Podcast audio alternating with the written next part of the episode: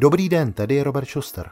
Vítám vás u pravidelného podcastu serveru Lidovky.cz a deníku Lidové noviny Ostblok, který je hlavně o dění ve střední a východní Evropě. Dnes o tom, proč maďarskému premiérovi Viktoru Orbánovi vadí unijní komisařka pro evropské hodnoty a právní stát Věra Jourová. Příjemný poslech.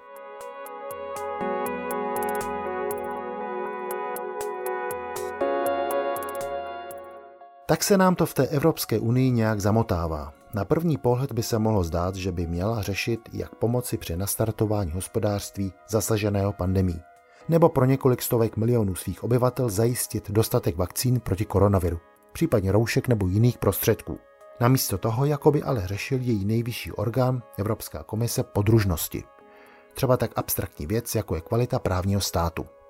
Tento týden představila místo předsedkyně Evropské komise Věra Jourová, která má tyhle věci na starosti, vůbec první takovou hodnotící zprávu. Členům vystavila v podstatě jakousi známku z mravu, přičemž výsledek byl očekávatelný. Z pohledu střední a východní Evropy dostali nějaké to pokárání téměř všichni.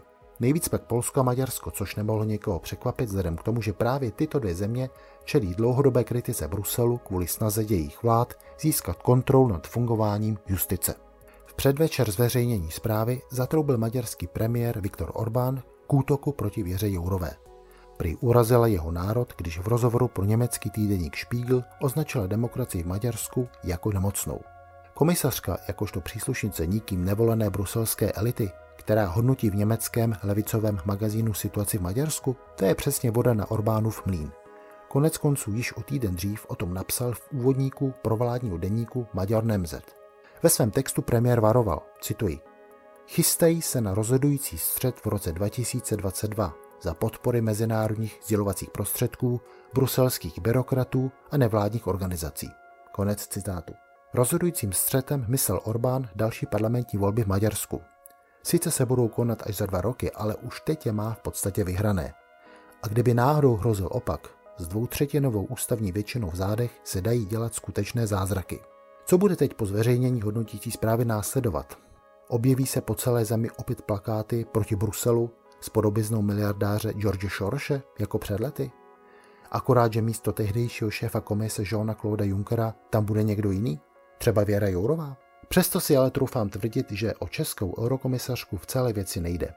Možná, že Orbán očekával, že když bude mít v komisi hodnotové otázky na starosti někdo původem z Vyšegrádské skupiny, a ne jako v minulosti z Lucemburska, což byl případ Vivian Redingové, či Nizozemska, jak tomu bylo u France Timmermanse, půjde všechno s nás.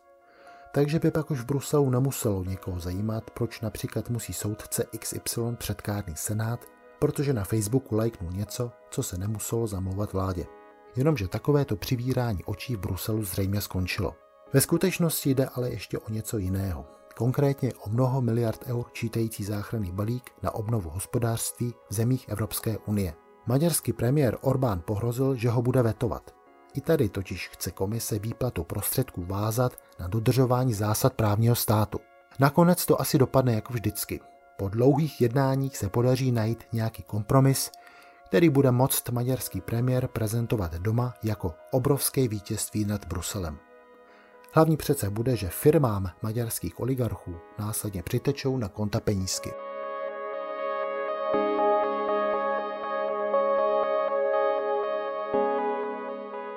Nejenom tento, ale i všechny další naše podcasty najdete na webu lidovky.cz a na obvyklých platformách, jako například Spotify či Apple Podcast.